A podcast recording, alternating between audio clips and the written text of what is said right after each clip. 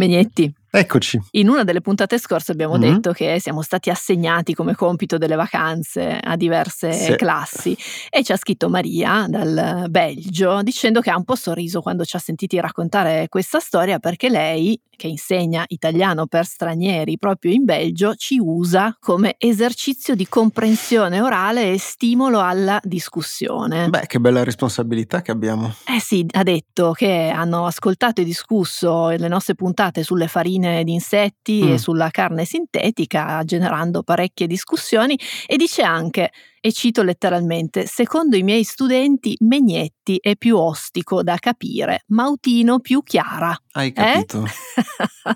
Vabbè, perché devo spiegare le cose più complicate di te? Eh, certo, certo.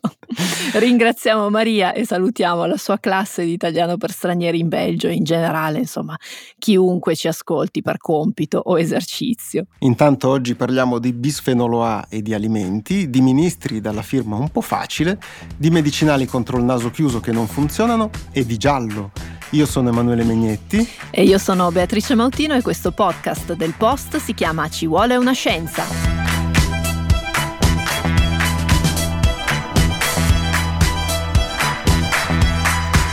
Nei giorni scorsi vi sarà capitato di veder circolare un allarme per una sostanza, il bisfenolo A o BPA, che ha fatto preoccupare molte persone. Alcune fonti parlano di milioni di persone a rischio, mm. altre di prodotti contaminati e abbiamo ricevuto anche noi diverse richieste di parlarne alla casella ci vuole una scienza chiocciolaalpost.it. E tutto è nato dalla pubblicazione di un briefing dell'Agenzia Europea dell'Ambiente che è andata a vedere lo stato dell'arte, possiamo dire così, del BPA, ribadendo dei rischi che erano già stati segnalati appena qualche mese fa dall'Autorità Europea per la sicurezza alimentare. Il rapporto è stato rapidamente ripreso dai giornali, come spesso accade, e quindi si è creata un po' di confusione. E quindi eccoci qui in uno dei nostri esercizi preferiti, il tuffo triplo carpiato nella normativa europea. Tra l'altro per due che non sanno nuotare è proprio ideale. Ah certo, giusto, ricordiamolo, è vero. Ma partiamo dall'inizio. Il bisfenolo A o BPA, come dicevi, è una sostanza che viene utilizzata in ambiti molto diversi. In genere è associata alle plastiche e alle resine di vario tipo, come per esempio il policarbonato che è utilizzato in ambito alimentare per produrre bottiglie, stoviglie di plastica e contenitori per la conservazione del cibo.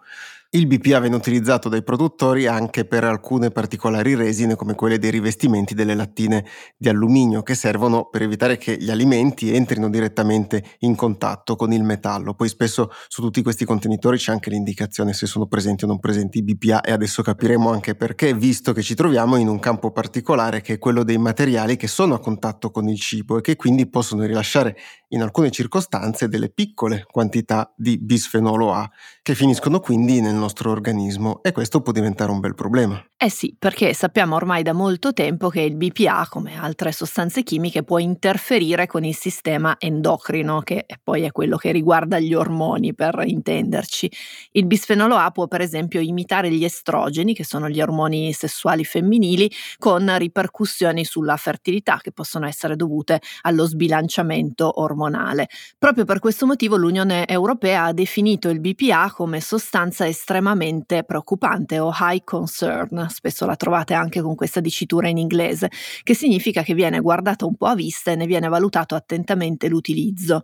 La legislazione sull'impiego del BPA è cambiata molto negli ultimi 15 anni, man mano che il tema diventava di maggiore rilevanza per la salute pubblica e aumentavano anche poi le ricerche scientifiche a supporto di queste preoccupazioni. Vi elenchiamo alcuni dei passaggi fondamentali che sono stati fatti. Nel 2011 la Commissione europea ha vietato l'uso del BPA nella produzione dei biberon in policarbonato per ridurre i rischi di passaggio del BPA nel latte, quindi poi insomma andare a interferire interferire nello sviluppo dei bambini. A febbraio del 2018 l'Unione Europea ha stabilito regole ancora più severe per la produzione di materiali plastici che poi entrano in contatto con gli alimenti seguendo un principio di precauzione in attesa che le ricerche facessero maggiore chiarezza sugli eventuali rischi del BPA. E queste ricerche sono man mano arrivate e hanno permesso nell'aprile di quest'anno all'Autorità Europea per la Sicurezza Alimentare, cioè l'EFSA, di pubblicare una nuova valutazione della sicurezza del BPA, riducendo ancora la soglia di assunzione giornaliera tollerabile, che è definita DGT, che era stata stabilita nella sua precedente valutazione del 2015. E qui anche è opportuno ricordare che all'epoca quella soglia era stata stabilita su base temporanea, visto che gli scienziati dell'EFSA avevano riscontrato una serie di lacune e incertezze nei dati e si erano detti che avrebbero potuto rivedere quella soglia sulla base poi di nuovi dati che sarebbero emersi in seguito. Questi dati alla fine sono appunto arrivati anche grazie all'impegno delle istituzioni europee e statunitensi e quindi gli esperti dell'EFSA hanno rivisto quella soglia e l'hanno abbassata anche di tanto, ben 20.000 volte. Se la soglia temporanea era di 4 microgrammi al giorno per chilogrammo di peso corporeo, l'EFSA ha messo la nuova soglia a 0,2 nanogrammi. E qui ricordiamo che un microgrammo è un milionesimo di grammo, mentre invece un nanogrammo è un miliardesimo di grammo. E qui arriviamo a un altro punto abbastanza fondamentale, cioè quello dell'esposizione. E ci dobbiamo fare la domanda, ma il BPA che noi assumiamo attraverso gli alimenti è superiore o inferiore a questa nuova soglia? Sappiamo che era inferiore alla soglia precedente, quella dei 4 microgrammi, ma qui parliamo di una soglia di 20.000 volte più bassa. E infatti i dati di un altro studio che è stato effettuato sulla popolazione europea hanno mostrato che la nostra esposizione supera la soglia indicata dall'EFSA in tutte le fasce di età. E quindi che si fa? Eh, questa è una bella domanda, anche perché in realtà il lavoro dell'EFSA formalmente finisce qui. L'autorità è un organo scientifico e fa le valutazioni del rischio, però la gestione poi delle decisioni è in carico alla Commissione europea, che invece è un organo politico e deve appunto prendere queste decisioni mediando con le varie parti interessate. E la Commissione non può però ovviamente ignorare il parere dell'EFSA, però è compito della Commissione stessa stabilire poi le regole. La Commissione europea ha recentemente dichiarato di voler proporre al Parlamento un divieto sull'uso intenzionale del BPA nei materiali a contatto con gli alimenti entro la primavera del 2024. Quindi questo diciamo è l'orientamento attuale. Questa restrizione dovrebbe tra l'altro risolvere abbastanza il problema perché a differenza di molte altre sostanze preoccupanti come i PFAS di cui abbiamo parlato diverse volte, il BPA non persiste nell'ambiente, non si bioaccumula in maniera insomma significativa negli organismi viventi e quindi una volta eliminato l'uso del BPA dovrebbe ridursi di conseguenza anche l'esposizione umana e farlo anche in tempi relativamente brevi.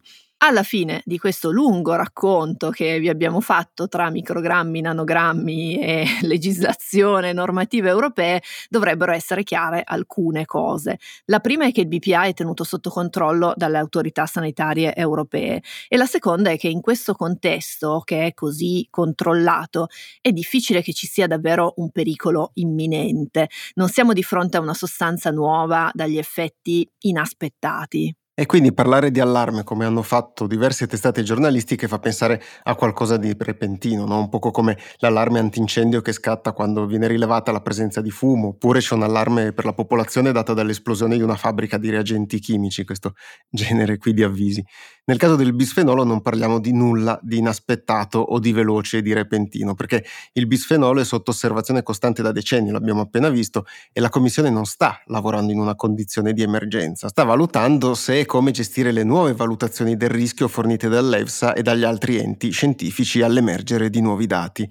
Quindi non c'è nessun allarme, questo è bene chiarirlo. Si tratta soltanto dell'ennesimo caso di un processo che magari può sembrare anche molto noioso da raccontare e pieno di burocrazia, ma che in fondo garantisce poi la nostra sicurezza. Megnetti, Megnetti, sì. parliamo di un ministro. Sì, vabbè, però, cioè, povero Lollo Brigida, va bene no, parlarne di... No, ah, no, no, ah, no, non parliamo di lui per okay. una volta, ma del ministro della salute Orazio Schillaci, ah. che è un medico, già preside della facoltà di medicina dell'Università Tor Vergata, poi rettore proprio dell'Ateneo Romano ed è al centro di una bufera politica e mediatica in seguito a un'inchiesta pubblicata nei giorni scorsi sul manifesto condotta dal giornalista giornalista scientifico Andrea Capocci. Questa inchiesta è stata poi ripresa dalla maggior parte dei media nazionali e ha raggiunto anche qualche testata internazionale come El País, ma anche la prestigiosa rivista scientifica Science. Comunque Bufera rientra veramente in tutto il trend delle ultime settimane. Scusa, è vero, mi sto allargando, devo rientrare all'interno del recinto del post. Ma torniamo a Schillaci perché il manifesto ha utilizzato un software che è in grado di confrontare un'immagine con una banca dati di decine di milioni di immagini utilizzate nella letteratura scientifica e che serve per identificare eventuali duplicati oppure dei ritocchi digitali che sono stati effettuati, quindi può essere molto utile per esempio se qualcuno non sta facendo le cose come dovrebbe in una ricerca scientifica. Proprio per questo è un software sempre più utilizzato nella valutazione delle pubblicazioni scientifiche e affianca ormai quelli più classici di tipo testuale per vedere invece se ci sono stati dei plagi oltre alle normali citazioni. Il responso dell'analisi porta a una decina di pubblicazioni contenenti immagini definite problematiche relative al periodo 2018-2022. Facciamo alcuni esempi di questi problemi. In uno studio del 2021 viene presentata un'immagine relativa a cellule di tumore alla prostata, che però era già stata usata in un'altra pubblicazione del 2019 riferita però a cellule di tumore al seno. Insomma, mm. sono due cose un po' diverse. Eh sì. Ma anche questo studio riciclava un'immagine al microscopio di cellule ossee appartenenti, secondo quanto dichiarato nella didascalia, a metastasi generate da tumore al seno. Questa immagine però era stata prelevata da uno studio sulle ossa che con il tumore al seno non aveva niente a che fare. E poi c'erano altri casi sospetti in cui la stessa immagine era utilizzata due volte nello stesso studio per illustrare fenomeni diversi dopo un'opportuna modifica grafica.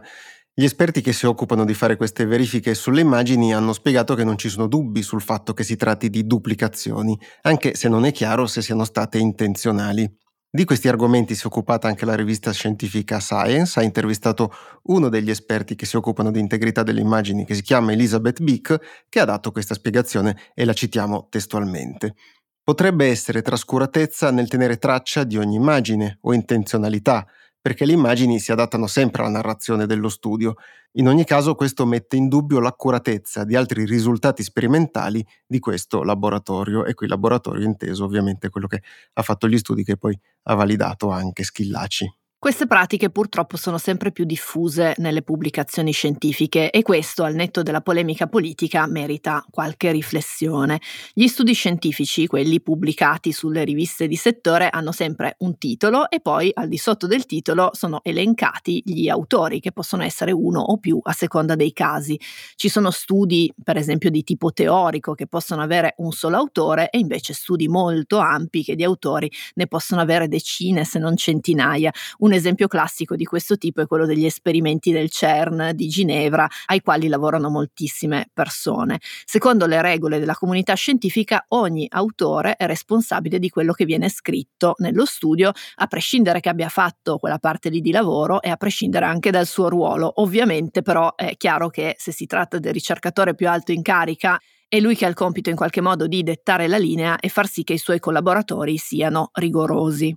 Queste regole hanno ovviamente l'obiettivo di responsabilizzare chi firma una ricerca scientifica, magari anche se non ha contribuito direttamente, come capita spesso nei baronati universitari, per citare letteralmente cosa ha scritto Capocci sul manifesto. E qui quindi torniamo per un attimo a Schillaci, perché il suo caso descrive bene anche questo fenomeno, no? Cioè, stando ai conti fatti dal manifesto e da Science, Schillaci ha firmato 44 pubblicazioni scientifiche nel 2019, che è l'anno in cui è diventato rettore, ha firmato poi altre 40 ricerche nel 2020, 30 nel 2021, 40 nel 2022 e una trentina, almeno finora, nel 2023, che è poi l'anno che ha interamente trascorso al governo. In media possiamo quindi calcolare che ha firmato una ricerca ogni nove giorni, ferie e consigli dei ministri inclusi, per un totale di oltre 400 pubblicazioni scientifiche nel suo invidiabile curriculum, scrive sempre Capocci sul manifesto. Numeri di questo tipo ci dicono che è improbabile che Schillaci abbia seguito davvero tutte le ricerche, sia per la frequenza davvero troppo alta di studi pubblicati, sia perché da ormai diversi anni il suo lavoro vero è un altro, fa un'altra cosa. Prima faceva il preside, poi ha fatto il rettore e adesso il ministro, tra l'altro il ministro di uno dei ministeri più importanti e impegnativi eh che sì. ci sono, e quindi sono tutti incarichi che richiedono un impegno davvero notevole. Science paragona questa storia a quella accaduta poco tempo fa al neuroscienziato e rettore dell'Università di Stanford, Marc Tessier-Lavigne, che ha dovuto rassegnare le dimissioni a causa di quattro ricerche, anche in questo caso che coinvolgevano delle immagini truccate e realizzate dal suo team, probabilmente a sua insaputa. Il direttore di Science, Holden Thorpe, ha commentato le dimissioni di Tessie Lavigne denunciando la tendenza di molti scienziati a mantenere la loro attività di ricerca anche dopo aver assunto posizioni di responsabilità in un altro ambito, amministrativo, politico, eccetera. Lo fanno per non veder calare la loro produttività scientifica che si esprime con degli indicatori che dipendono da quanto si è pubblicato e da dove lo si è fatto. Si tratta di metriche che sono molto discusse all'interno della comunità scientifica, ma che possono ovviamente avere la loro utilità, hanno però l'effetto collaterale di drogare un po' il sistema e spingere alla corsa alla pubblicazione. E questo vale sia per i docenti universitari che hanno una lunghissima carriera alle loro spalle, quindi hanno costruito una certa reputazione un certo potere, ma vale anche per le tante persone giovani che iniziano la loro carriera nella ricerca questo andamento, questo fenomeno è chiamato spesso publish or perish, cioè pubblica oppure muori, ed è un fenomeno che spinge a cercare scorciatoie pur di allungare la lista di pubblicazioni, di studi firmati, ottenendo una nuova borsa di studio o magari un finanziamento, insomma avendo visibilità nel settore in cui si fa ricerca. Le scorciatoie possono passare per il riciclaggio di immagini da usare più volte per ottimizzare il lavoro, per esempio, oppure alla pubblicazione su riviste che pubblicano un po' la qualunque, basta che si paghi. Quindi, a prescindere da come finirà il caso Schillaci, che forse non ha ricevuto finora le giuste attenzioni, questa storia che è stata trovata e messa in evidenza da Andrea Capocci ha avuto il pregio di portare in evidenza un problema che la comunità scientifica conosce bene e che non è ancora riuscita a risolvere. Però questa storia ci insegna anche un'altra cosa, Mautino, direi. Eh sì, sì, è arrivato il mio momento Gabibbo Megnetti, ecco, perché vabbè. gli scienziati lavorano per la collettività. I loro studi servono ovviamente a far progredire la conoscenza, però servono anche a fornire strumenti, magari soluzioni per risolvere dei problemi. Questo vale soprattutto se si parla di discipline come la medicina che hanno delle ricadute immediate sulle vite delle persone e che ottengono molti finanziamenti proprio in virtù di questo. I finanziamenti arrivano dalle istituzioni pubbliche, quindi dalle nostre tasse. Qui è il ma, momento Gabibbo. Eh, sì, sì, ma anche dalle donazioni che sono raccolte dalle associazioni di pazienti, per esempio. Mm. Uno studio quindi che non sia estremamente rigoroso e che sfrutti delle scorciatoie per pubblicare più in fretta è uno studio buttato, perché quei risultati di non possono avere la garanzia di essere in qualche modo significativi e quindi utili. E quindi uno studio buttato sono speranze buttate e sono anche soldi buttati. E rimaniamo in ambito medico-sanitario, però per raccontarvi una storia che aiuta a farsi un'idea delle complessità e delle implicazioni che ci sono spesso dietro allo sviluppo, all'autorizzazione e poi alla messa in vendita di un farmaco. E badate che qua parliamo di un farmaco da banco, di quelli che potete acquistare liberamente in farmacia, per esempio per alleviare i sintomi di un raffreddore o di un'influenza. Sono piuttosto gettonati questi tipi di farmaci o medicinali. E questa volta partiamo belli diretti dalla notizia. Eh sì, perché pochi giorni fa una commissione della Food and Drug Administration, la FDA, l'agenzia governativa statunitense che si occupa anche di farmaci, ha definito inefficaci i farmaci orali che contengono fenilefrina, cioè quelli che sono venduti da quasi vent'anni come una soluzione per alleviare la congestione nasale e quindi, in parole povere, quello che chiamiamo naso chiuso. esatto. La notizia ha fatto ovviamente un po' di scalpore anche perché alcune di quelle soluzioni che promettono di tornare a respirare sono molto pubblicizzate, soprattutto a partire da questo periodo in avanti, spesso con slogan e altre formulazioni che sono abbastanza categoriche sui risultati che si possono ottenere anche solo con una bustina di prodotto. Nelle pubblicità in genere partono un po' moribondi e dopo una bustina sì. ballano, no? Esatto, oppure vanno ai corsi di cucina, che magari esatto. sono anche contagiosi però eh, vanno tranquilli. Non è un bel messaggio. Le conclusioni sull'inefficacia della fenilefrina non sono vincolanti per la FDA, questo è da chiarire, perché si dovrà esprimere proprio l'agenzia sulla questione formalizzando o meno nuove regole. In pratica ha ricevuto un parere. Gli interessi economici del resto sono anche enormi, considerato che secondo le stime più attendibili i farmaci di questo tipo generano negli Stati Uniti ogni anno vendite per 1,7 miliardi di dollari. In Italia i numeri sono ovviamente più contenuti, ma direi relativamente più contenuti. Si stima che nel 2022 siano stati venduti tra i 3,4 e i 4 milioni di confezioni di farmaci orali con fenilefrina indicati proprio come decongestionanti. A questo punto però vi starete magari chiedendo da un pochino, ma com'è possibile che per decenni ci abbiano venduto prodotti che non facevano quello che promettevano? Promettiamo non c'è un altro momento Gabibbo, ma vi raccontiamo com'è andata. per capirlo dobbiamo fare un salto indietro di quasi 50 anni, ma cercheremo di farlo brevemente. Siamo a metà degli anni 70 e questo oltre a farci male personalmente per i 50 anni, comunque la FDA ha approvato la fenilefrina sulla base di alcuni studi che ne segnalano hanno l'utilità come decongestionante appunto se assunta per via orale. La molecola inizialmente non ha un gran successo e si fa notare solo dopo il 2000, quando iniziano i guai per un principio attivo che le faceva concorrenza, diciamo così. La concorrente è la pseudoefedrina, che è una molecola che ha una provata efficacia nel ridurre la congestione nasale, ma anche il piccolo problema di essere sempre più utilizzata in maniera illegale per produrre metanfetamine, stile Breaking Bad. Esatto, sì. La pseudoefedrina viene prima limitata in alcuni stati e in seguito a livello federale, rendendo più difficile la vendita negli Stati Uniti dei prodotti che la contengono. Le case farmaceutiche decidono allora di passare alla fenilefrina, anche se erano già circolati dei dubbi sulla sua efficacia per i prodotti per uso orale, mentre invece l'efficacia della molecola negli spray nasali è dibattuta ancora oggi. E quindi va a finire che negli Stati Uniti iniziano a essere disponibili in farmacia sempre più prodotti con fenilefrina e diversi clienti segnalano poi ai loro medici di non trovare giovamento da quel tipo di farmaci. Uno di questi medici è Randy Hutton, che oggi fa il professore di farmacia all'Università della Florida.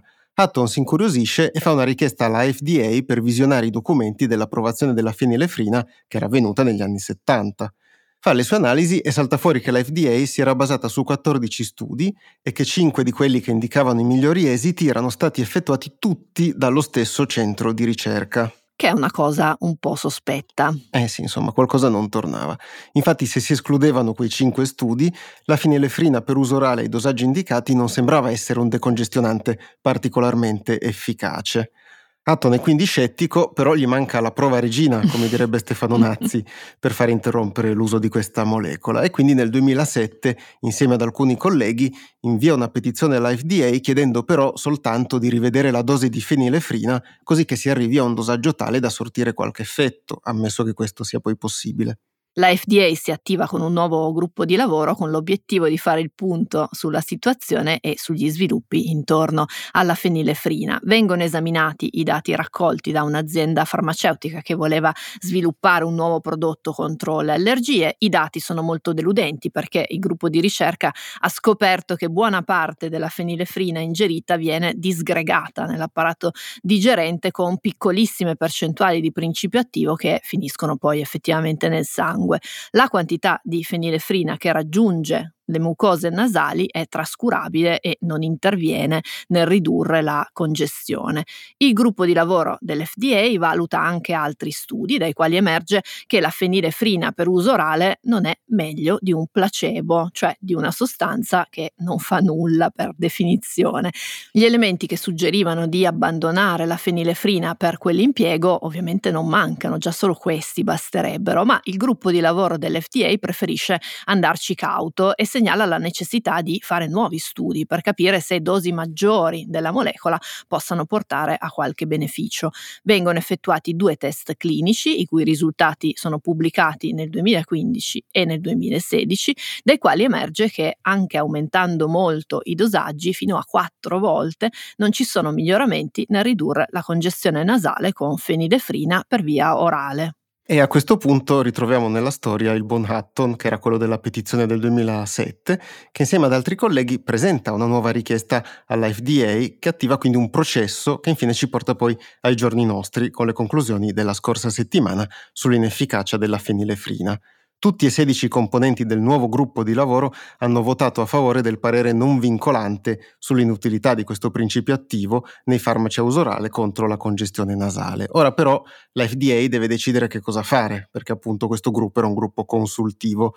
Le pressioni ovviamente non mancano e gli interessi economici pure. Abbiamo visto i volumi di vendite negli Stati Uniti di questi prodotti, però sarebbe difficile da motivare una decisione diversa da una revisione di quella che era stata assunta a metà degli anni 70 su questa molecola. Una decisione della FDA, che possiamo dirlo fa la decisione scientifica e poi anche quella politica, potrebbe avere conseguenze anche qui nell'Unione Europea, dove la responsabilità sui farmaci è affidata dal punto di vista scientifico, diciamo così, all'Agenzia Europea per i Medicinali, cioè l'EMA, che poi va dalla Commissione Europea, porta quello che ha scoperto ed è lì poi la Commissione che fa la sua decisione politica. Quindi i due compiti scientifico e politico sono distinti rispetto invece a cosa succede negli Stati Uniti. In Europa sono del resto venduti diversi prodotti decongestionanti che oltre alla fenilefrina comprendono anche altri principi attivi, come per esempio il paracetamolo o altri antinfiammatori, che possono avere di per sé un blando effetto decongestionante legato alla loro capacità di ridurre l'infiammazione, perché poi alla fine il naso chiuso deriva anche da un'infiammazione. Stando agli studi e anche poi agli ultimi sviluppi che abbiamo visto, possiamo dire che quel minimo risultato che si ottiene è legato molto probabilmente agli altri principi attivi contenuti in questi farmaci e non alla fenilefrina. Quindi se magari ne avete qualcuno in casa potete andare a leggere quali altri principi attivi ci sono oltre alla fenilefrina. Nell'Unione Europea e quindi anche in Italia sono reperibili più facilmente i farmaci che invece della fenilefrina contengono la pseudoefedrina, quindi quella che negli Stati Uniti era stata limitata per il suo uso nella produzione di metanfetamine. La sua capacità decongestionante è nota da tempo e la molecola è presente in diversi prodotti da banco in Italia che fanno registrare il doppio delle vendite rispetto ai farmaci con fenilefrina per via orale e perché effettivamente funziona. Il fatto che siano prodotti da banco non deve farci dimenticare che parliamo di farmaci, di medicinali che quindi devono essere assunti con le giuste cautele, ricordandosi inoltre che spesso i prodotti decongestionanti possono creare una certa dipendenza. L'effetto è più marcato con gli spray nasali, il cui uso è più pratico, anche immediato, ti liberano il naso quasi immediatamente e sembrano anche un po' più innocui, eh sì. visto che il farmaco viene inalato e non ingerito. In realtà non è così perché il passaggio di principi attivi per via nasale è uno tra i più efficaci. Come dicevamo all'inizio, questa storia da un lato ci mostra quale sia la complessità poi dietro i processi che portano ad avere sul banco della farmacia certi prodotti e invece non averli più dopo un certo periodo di tempo. Però dall'altro, come anche un pochino nel caso di Schillaci, ci ricordano come rigore e accuratezza nello svolgere le ricerche, soprattutto poi nel riconoscere i dati che vengono portati il più in fretta possibile, siano un passaggio fondamentale non solo per garantire la sicurezza delle persone che poi assumono quei farmaci, questo vale qualsiasi medicinale, anche per uno che ci sembra banale come un farmaco che ci toglie il naso chiuso e poi dall'altra sono anche importanti per evitare che ci siano semplicemente degli sprechi di risorse che spesso sono pubbliche visto che queste ricerche oppure i farmaci stessi sono poi sovvenzionati con i soldi di tutti noi. E anche tu hai avuto il tuo momento Gabibbo oggi. Oggi va così, sì.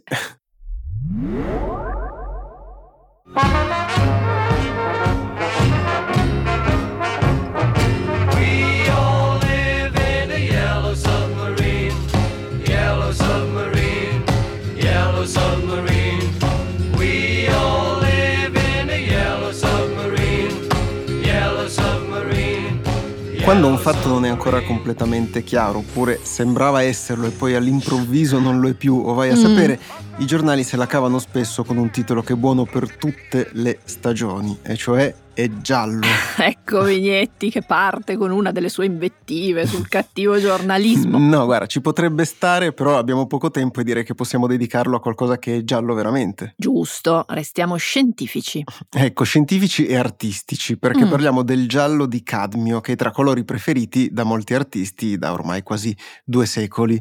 Come suggerisce il nome, il giallo di cadmio deriva ovviamente dal cadmio, che è un metallo, e dallo zolfo più precisamente da un composto di questi due elementi, cioè il solfuro di cadmio. Fu messo in vendita alla fine della prima metà dell'Ottocento e poi nei decenni successivi divenne molto utilizzato dagli artisti che apprezzavano la sua tinta brillante e luminosa rispetto ai gialli che potevano utilizzare prima. Secondo il pittore surrealista catalano Joan Miró, il giallo di cadmio era magnifico e non a caso compare in molte delle sue opere. Miró utilizzava in particolare il giallo di cadmio prodotto dalla società parigina Lucien Lefebvre Foinet. Nei suoi due studi sull'isola di Maiorca questi prodotti non mancavano mai e ci sono varie testimonianze sul fatto che Miro fosse particolarmente affezionato a quel marchio ed è qui che la storia si tinge di giallo. Ah, altro gioco di parole, va bene. Nel 2020 la restauratrice Mar Gomez Lobon aveva iniziato a studiare i materiali utilizzati da Miro per dipingere a partire più o meno dagli anni 50, quando l'artista si era ormai stabilito sull'isola di Maiorca. Aveva fatto le sue ricerche soprattutto presso la fondazione Fondazione Mirò, che è il museo dedicato al pittore sull'isola, e lì le avevano raccontato che una ventina di quadri realizzati da Mirò negli anni 70 mostravano un giallo un poco spento, che era diverso da come era in origine. Da quell'osservazione quindi anche dalla curiosità di capire che cosa stesse succedendo ai quadri era poi nata un'interessante ricerca, i cui risultati sono stati da poco pubblicati sulla rivista Heritage Science. Il gruppo di ricerca ha prelevato delle microscopiche scaglie di colore da tre quadri di Miro, le ha analizzate scoprendo la presenza, come prevedibile, di cadmio, di zolfo, di tracce di zinco. Una seconda analisi ha riguardato tracce di colore prelevate da un paio di tavolozze e da un tubetto, sempre usate da Miro tutti e sei i campioni hanno mostrato di avere una bassa cristallinità, cioè una struttura cristallina poco definita, potremmo dire un po' disordinata. I cristalli tendono invece ad avere un loro eh sì. ordine interno. Questa condizione influenza la stabilità del colore che col tempo può quindi deteriorarsi come è successo effettivamente ai quadri di Miro. E qualche sospetto intorno a quel particolare giallo di cadmio in realtà era già emerso in passato perché si erano scolorite alcune opere di Matisse, Picasso e altri artisti che erano state realizzate prima di quelle di Miro. La nuova ricerca sembra confermare che il problema continua a esserci e che non fu affrontato dal produttore, nonostante fosse molto rinomato e utilizzato da importanti artisti. Scoprire la composizione dei colori a olio, di vernici, tempere e di altri materiali per dipingere è importante non solo per ricostruire le abitudini, le tecniche di alcuni grandi artisti del passato o per vedere come dovevano essere i colori in, in origine, ma anche per comprendere quali tecniche adottare per restaurare e conservare le loro opere per le generazioni future. Senza che una perdita di colore diventi un giallo. Ecco. Siamo arrivati alla fine della puntata, Megnetti effetti eh sì. e magari qualcuno si è accorto dei cambiamenti nelle nostre voci nelle ultime settimane perché abbiamo registrato le due puntate precedenti in studio, in presenza, eh fuori sì. dai nostri armadi, mentre oggi siamo tornati all'interno dei nostri armadi e vi raccontiamo spesso questa cosa degli armadi. Qualcuno pensa anche che sia uno scherzo, una gag, che, che non no. sia vero. No, no, infatti lo facciamo sul serio ed è per avere una qualità dell'audio migliore perché c'è meno rimbombo dentro un armadio rispetto a una stanza. Eh sì, e questo è uno dei tanti retroscena di ci vuole una scienza e in generale della produzione di un podcast, però insomma chi ci ascolta potrebbe anche essere interessato a qualche retroscena nella produzione del Post, che è il giornale che produce tra le tantissime cose anche ci vuole una scienza. E quindi se siete interessate e interessati, eh, abbiamo pronto per voi un nuovo podcast che si chiama Per fare il post. Lo conduce Matteo Caccia e consiste in un'intervista a una o più persone a puntata tra quelle che proprio fanno il post. È un podcast aperto a tutte le persone abbonate, ma anche a chi si registra lasciando un'email e quelle già uscite sono la prima con il direttore del post, ovviamente non potevamo che partire da lì, quindi con Luca Sofri, la seconda è con la vice direttrice del post che è Elena Zacchetti, poi c'è una terza puntata che racconta invece delle cose su come funziona il post sui social network ed è con Giulia Balducci e Alice Nicolin che proprio si occupano di queste cose e poi naturalmente non poteva mancare Stefano Nazzi con una puntata per scoprire come fa indagini. È un'opportunità per vedere quanto lavoro c'è dietro alla produzione del post, ma anche, visto che oggi abbiamo parlato molto di soldi, per vedere come i soldi delle persone abbonate vengono spesi e investiti per fare prodotti di, di qualità. Vi ricordiamo quindi che se volete sostenere il nostro podcast e tutte le altre attività del post potete farlo abbonandovi andando su abbonati.ilpost.it. Per curiosità, richieste e segnalazioni ci potete invece scrivere a ci vuole una scienza chiocciolaalpost.it. Vi ricordiamo che questa e tutte le altre puntate di Ci vuole una scienza sono disponibili sulle principali piattaforme di podcast e naturalmente anche sulla app del Post. E come sempre ci sentiamo venerdì prossimo. Ciao! Ciao!